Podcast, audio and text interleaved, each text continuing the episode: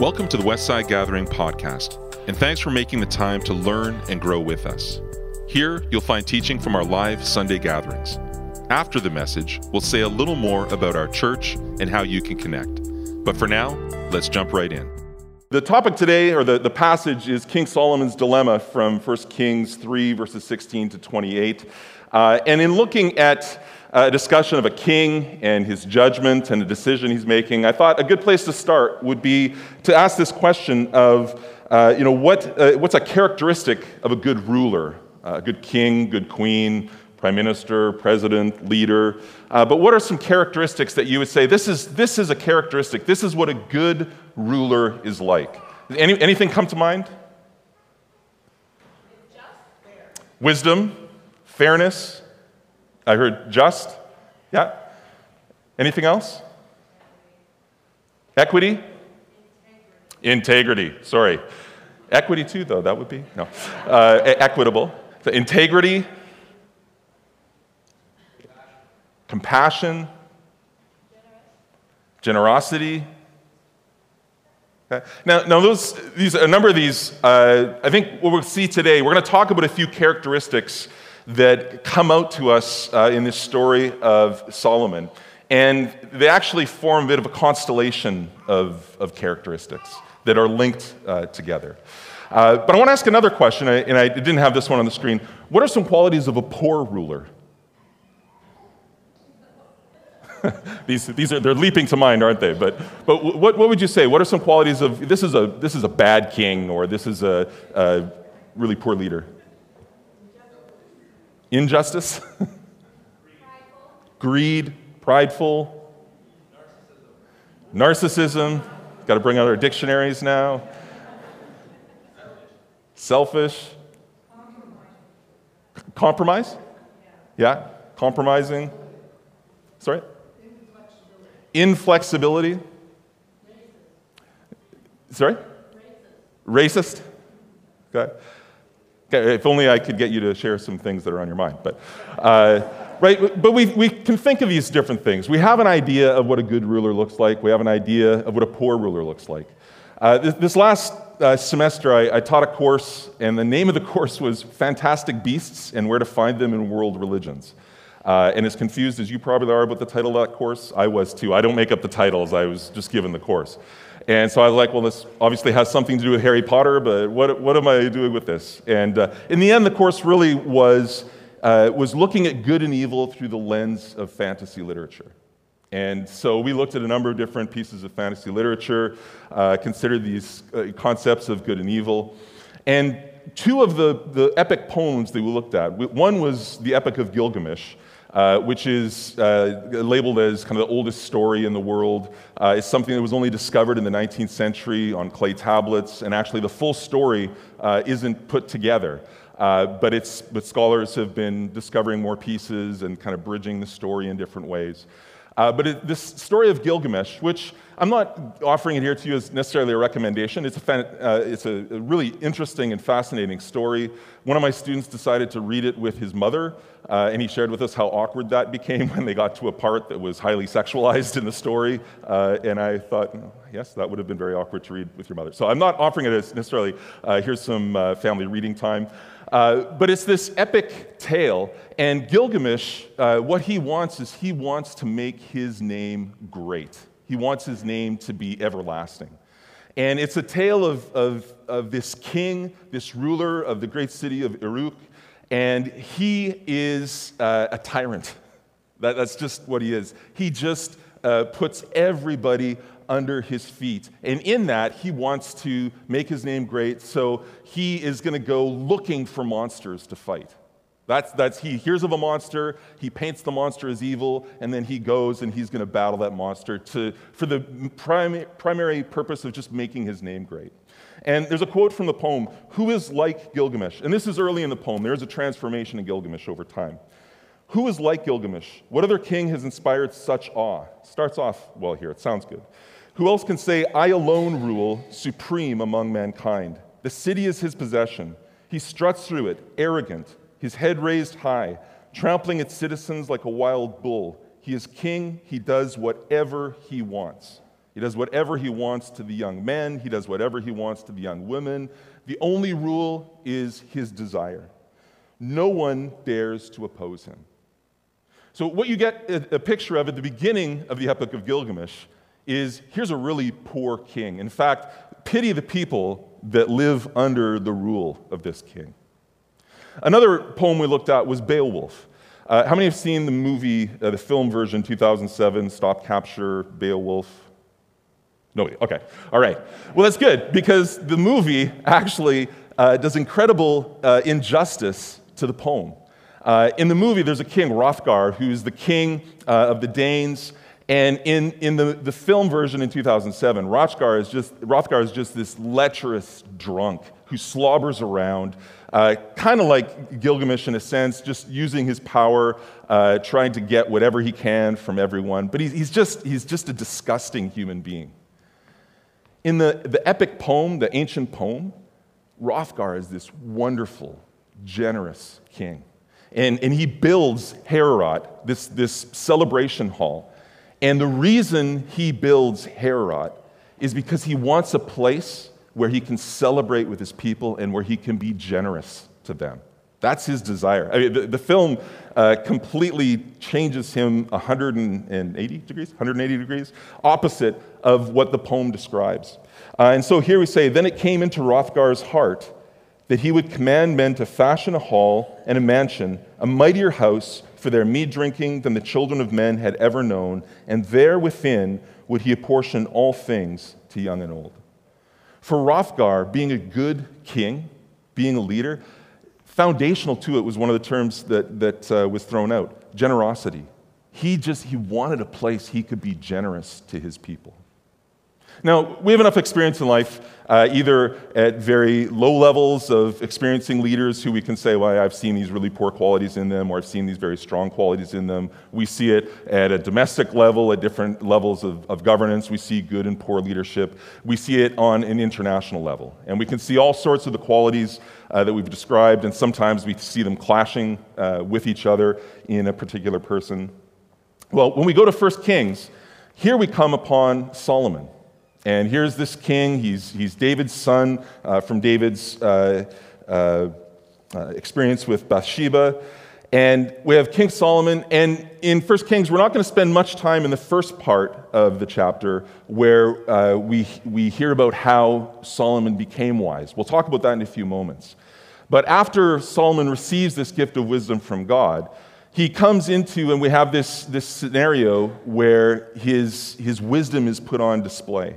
And it's a story that, that is perhaps very familiar to you, uh, but I think it's one worth revisiting. Uh, and if you haven't heard this story, I think it's one worth uh, familiarizing yourself with. So here's the incident, and this starts at uh, 1 Kings 3, verses 16. Later, two women who were prostitutes came to the king and stood before him. One woman said, Please, Lord, this woman and I live in the same house, and I gave birth while she was in the house. Then, on the third day after I gave birth, this woman also gave birth. We were together. There was no one else with us in the house. Only two of us were in the house. So we have these two women, prostitutes, this shameful uh, profession, and, uh, and they're alone, right? Here's this scenario there's no other witnesses to what's going on. The only family each woman has is the infant son that's been born to her. There's no other occupants of the house, and they're coming to the king uh, for wisdom. So, uh, as the story continues, uh, the one woman says, Then this woman's son died in the night because she lay on him. She got up in the middle of the night and took my son from beside me while your servant slept. She laid him at her breast and laid her dead son at my breast. When I rose in the morning to nurse my son, I saw that he was dead. But when I looked at him closely in the morning, clearly it was not the son I had born. But the other woman said, No, the living son is mine, and the dead son is yours. The first said, No, the dead son is yours, and the living son is mine. So they argued before the king, right? Many of us maybe had this same argument happening in front of us this week in our homes or at work, uh, where, you know, people, some group of people have come to you. I'm not thinking of my children at all, but they've come to you. They want, you know, some kind of judgment, and all of a sudden it's like you don't exist, right? There's just this argument going back and forth uh, in front of you. Uh, but this sets the, the stage here. There, there are no witnesses. Uh, it's a she said, she said situation. Uh, he doesn't have any conventional means, uh, any eyewitness accounts, and there's no security cameras. Uh, there's no way of just you know, being able to prove what happened here, what, what will be a just outcome. So then the king says, one says, This is my son that is alive, and your son is dead, and with the, while the other says, Not so, your son is dead, and my, my son is the living one. So the king said, Bring me a sword. And they brought a sword before the king. The king said, Divide the living boy in two, then give half to one and half to the other.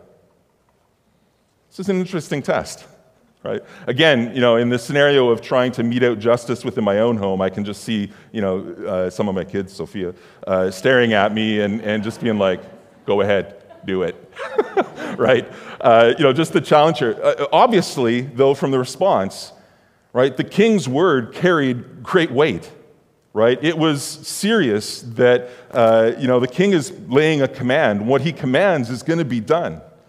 And so you have, uh, here as the story continues, uh, but the woman whose son was alive said to the king, because compassion for her son burned within her, Please, Lord, give, uh, give her the living boy.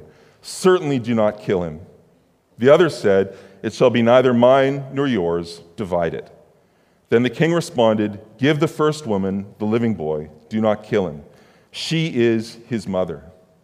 Now, in, in contemporary terms, uh, drawing from the field of psychology, we might suggest that, that Solomon is, is leaning on something we would call kin altruism or parental investment. And the idea behind that is that you know, the parent who begets the child, right, the parents who birth the child, are on the whole those who are most invested in that child living and flourishing.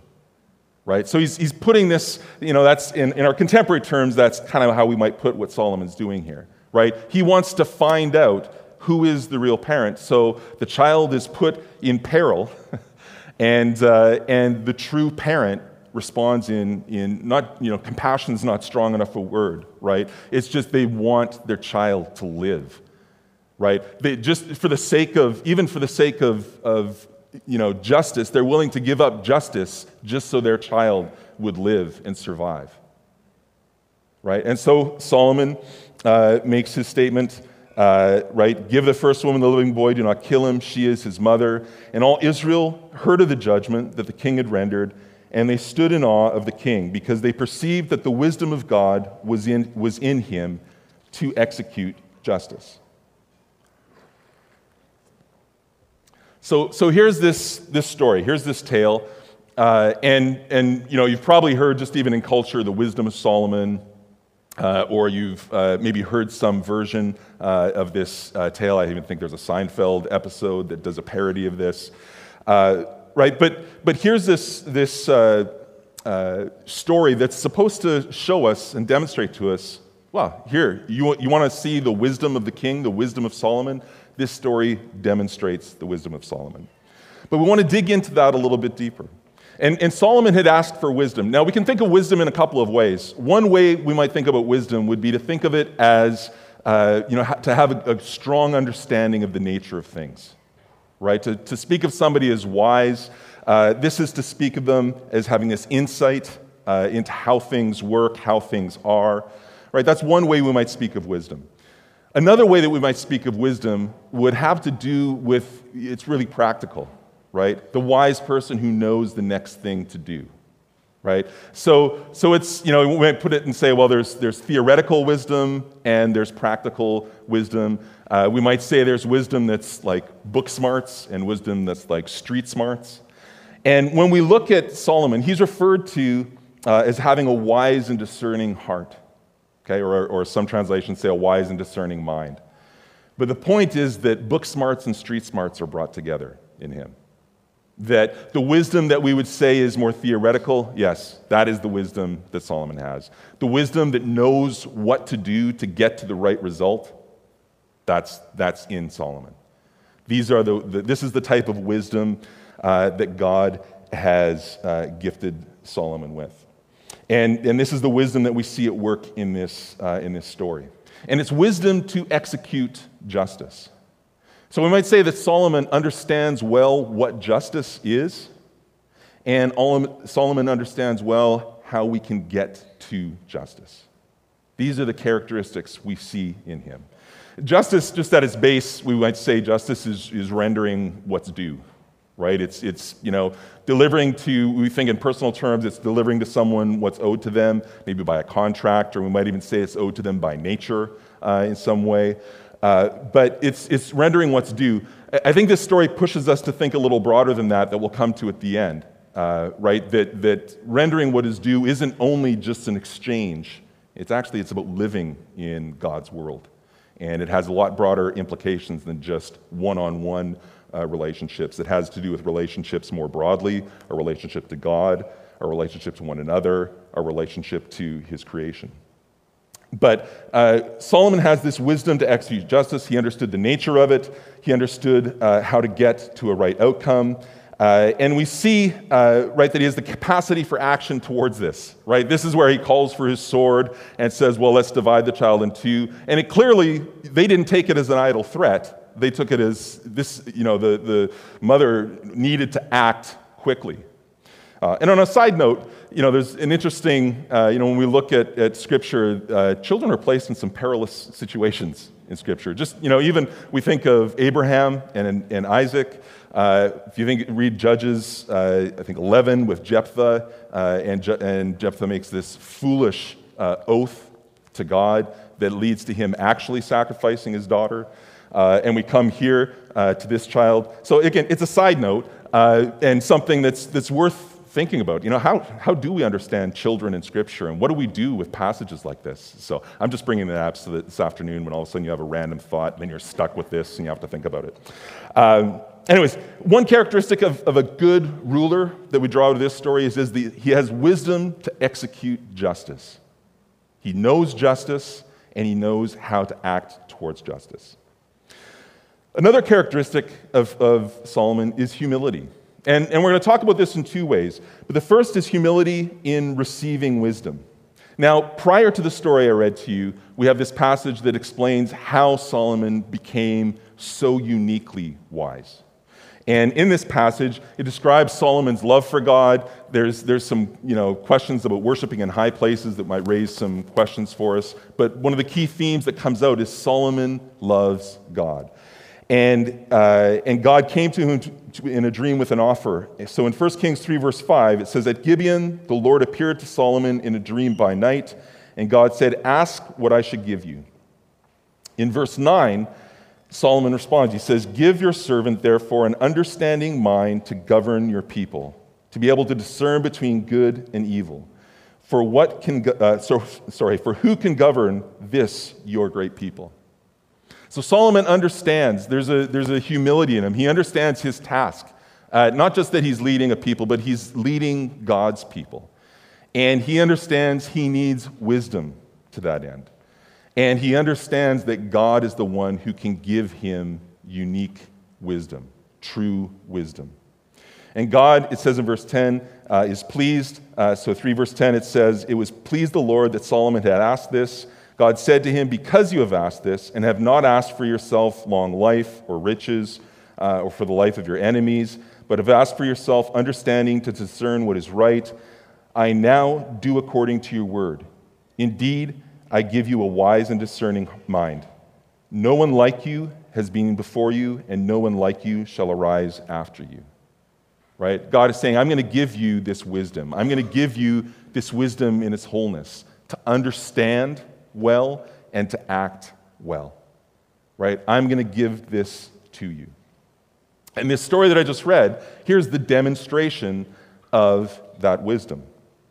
Now, later, in uh, uh, the book of Proverbs is, is a lot of it is this gathering of wisdom from Solomon.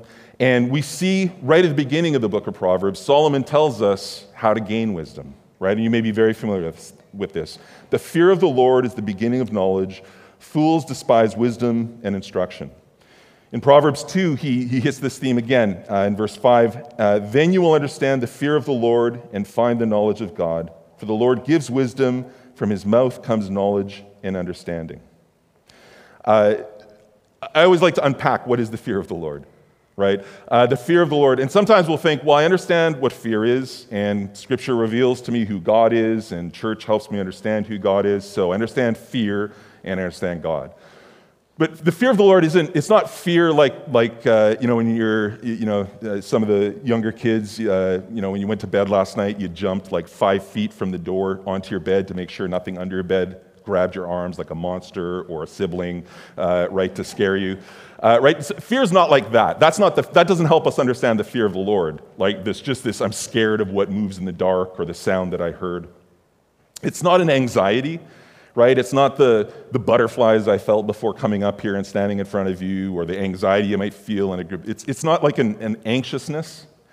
Uh, to, to, to, divide those two, Karl Barth says, well, to divide the fear of the Lord and say, well, I know what fear is and I know who God is, so I know what the fear of the Lord is. He says, that's, that's like trying to say, well, I can describe a butterfly to you. You have butter and you have a fly, right?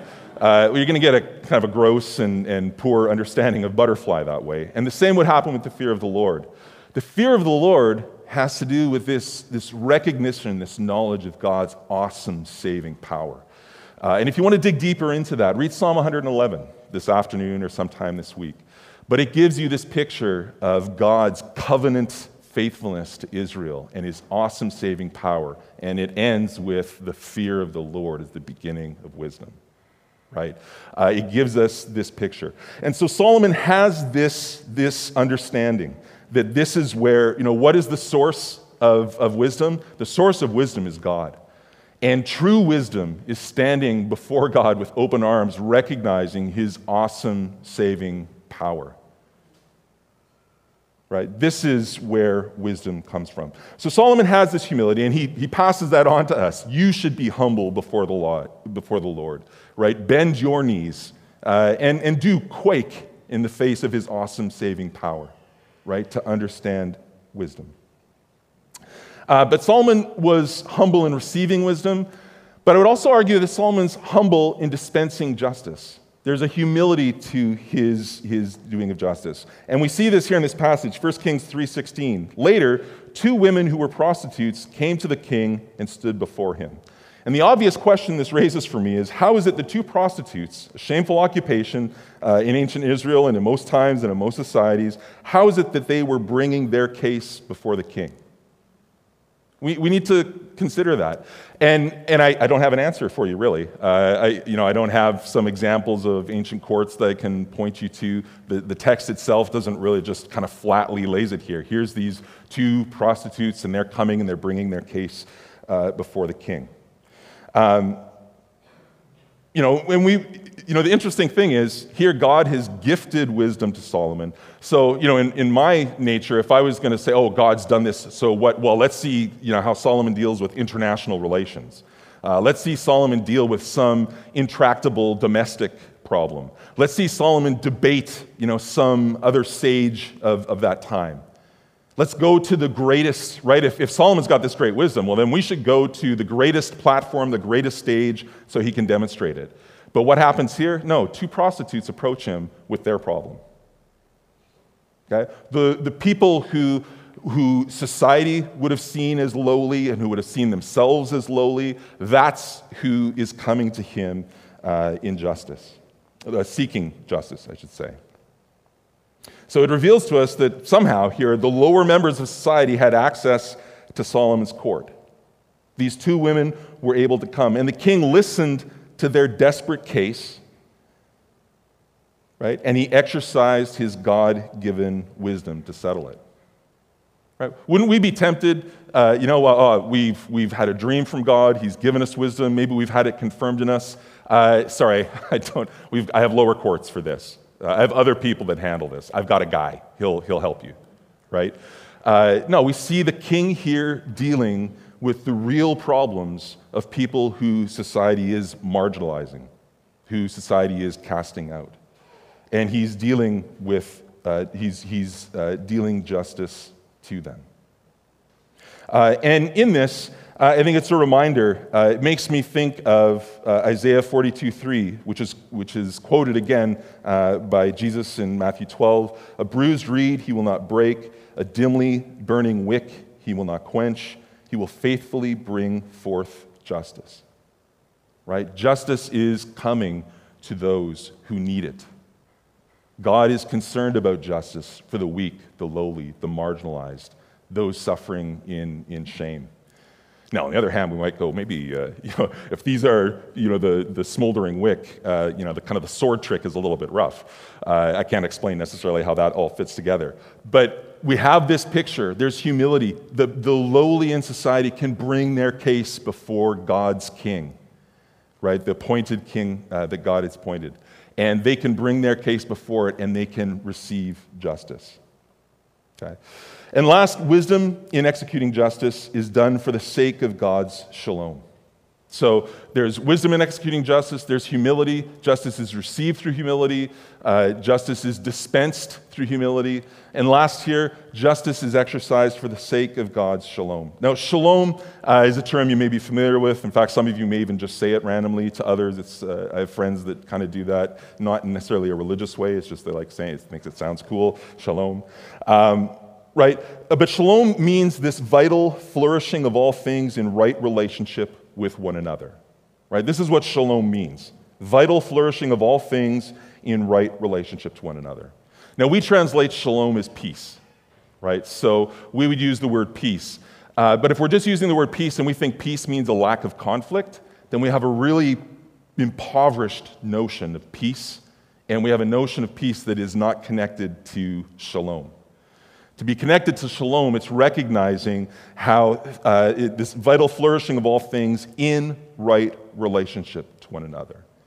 And we see that Solomon is using wisdom to set things aright, even for some of the most marginalized of society. It's to set things aright. Uh, and we see this here in verse uh, 1 Kings 3.27. And, and the connection I'm making here might not be immediately evident uh, but the, it says, Then the king responded, Give the first woman the living boy. Do not kill him. She is his mother. And I would submit to you here that what he's saying is it's, it's, it's not just that that really was her child, and so in fairness to her, give her her child back. It was also that this is right. You know, that notion of, of kin altruism. Uh, the child should be returned to his mother because she cares deeply about him. I mean, that was the hinge of, of the, the judgment, right? He knew that, that the real mother could not stand by her child being sacrificed just so she could be right, just so she could get her possession back. The real mother cared about his flourishing, right? And that's how the world is set up. That's, I would I would argue actually that, that sex and procreation, these are things we need to understand in relation to shalom, into the right ordering of the world. Right? And so here's this, this picture uh, we have return him to his rightful mother, right? Shalom, in that sense, is restored. Now, now there's at least two questions that raises for me. One is, I'm not trying to suggest that, uh, well, there should be no adoption or foster care in our world, uh, right? Uh, or that uh, a, a, birth parent never harms their child. Sophia? Right? Uh, right? I'm not trying to suggest that, that that never happens. Clearly it does. We have the news, you have the internet, you can, you can find those things, right? The point here, though, is that procreation, that this, this not, not just natural affection, but the lifeblood flowing from parent to child, this is the blueprint for care. So, where adoption is required, where foster care is required, for the care of those marginalized is, is, is required for, for children, the blueprint we have is parenthood uh, of, of uh, you know, the, the, the child who's born of their parents. That, that of, uh, sorry, I'm, I'm stumbling over words here. Right? The parent and their offspring, that's the blueprint. That's what adoption should be based out of. That's what foster care should be based out of. That is the picture of shalom right? It's this very ordinary but majestic picture of shalom that we get in everyday life. Okay? So it, it's, I'm just saying, you know, as we think about this in contemporary terms in doing justice, yes, of course, there's people who do harm to their children. We know that. But the blueprint is here in how God has established the world. The second thing, and, and the point to make here is that, that doing justice and fighting for shalom, fighting for peace in this rich uh, godly way It's messy business. So the second part comes out of the story. And that is, uh, we have uh, at the end of the text uh, this uh, statement about uh, Israel, right? Everybody is in awe of the king's wisdom and in the justice that he meted out. And the text ends abruptly there. But what the text doesn't tell us is there's, there's two women leaving that court, right? Uh, one woman who's gone through a traumatic experience, but thankfully has her child. Another woman whose child is dead and who shamefully tried to replace that child.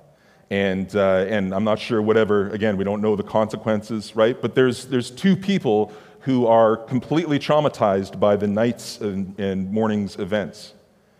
And shalom isn't just getting right the judgment, right? Wisdom and justice.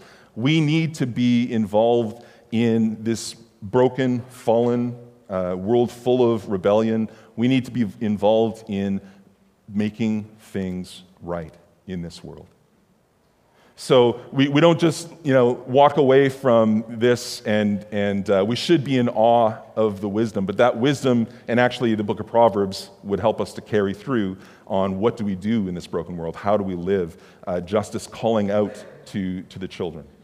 Um, but I, I, I don't want to leave you with just a nice tight bow wrapped up on here's this awesome thing that happened. Uh, doing justice, living in peace, is messy business. And it's a business that we need to be about in our church, in our homes, in our neighborhoods, in the world that God has given us. And we need to be about it not just in places that highlight our gifts, our abilities, but in the places where other people are not doing justice or are not caring about justice. We need to be about that business. Micah 6 8 reads, He has told you, O mortal, what is good, and what does the Lord require of you, but to do justice and to love kindness and to walk humbly with your God.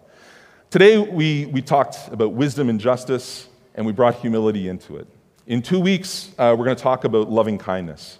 Uh, but humility will be the thread that, that connects those as well uh, we need to remember that uh, justice and love matter deeply to God. And if we are going to be just people and loving people, God is our source in those things. Uh, in Beowulf, uh, I, I, held back a little bit because Hrothgar recognized this. So uh, it says, Then it came into Hrothgar's heart that he would command men to fashion a hall and a mansion, a mightier house uh, for their mead drinking than the children of men had ever known. And there within would he apportion all things to young and old, such as God had granted him. Right? Hrothgar, uh, here this generous king, uh, why? Right? He recognized who God was, and he recognized God as the source and the lead in this type of generosity. Later in that poem, uh, in, in speaking to Beowulf and trying to impart to Beowulf, here's what a good king looks like. Uh, he says, Wondrous tis to tell how the mighty God doth apportion in his deep purpose, deep unto the race of men, wisdom, lands, and noble estate. Of all things, he is Lord.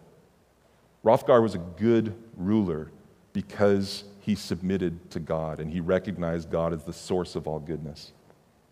James 1:5 says, If any of you lack in wisdom, ask God who gives to all generously and ungrudgingly, and it will be given you.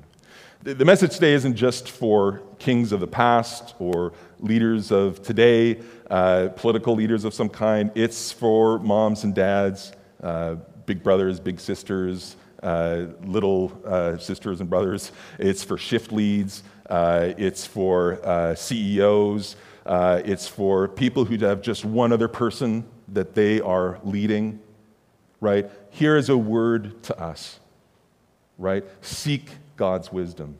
Seek it in and dispense it in humility. And in seeking God's wisdom, seek it at the service of shalom. Uh, I'm going to ask you to stand. We're going we're to close and, and uh, pray a prayer together. And it's a prayer of St. Augustine.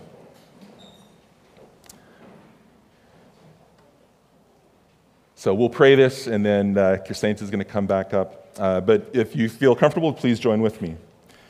Look upon us, O Lord, and let all the darkness of our souls vanish before the beams of your brightness. Fill us with holy love and open to us the treasure of your wisdom. All our desire is known unto you. Therefore, perfect what you have begun and what your Spirit has awakened us to ask in prayer. We seek your face. Turn your face unto us and show us your glory. Then shall our longings be satisfied and our peace shall be perfect. Amen. Thanks for listening. We hope this message helps guide you on your spiritual journey of discovering the life and message of Jesus. We update this podcast weekly, so why not hit subscribe and journey with us?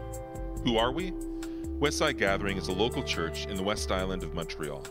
We're a simple community of faith where we want you to feel welcome, even if you're not into church or religion. We meet every Sunday, but you can also find smaller groups, environments, and resources for all ages between Sundays. Find out more at westsidegathering.com.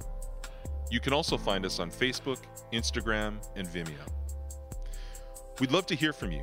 Ask a question, ask for help, or let us know how we can pray for you.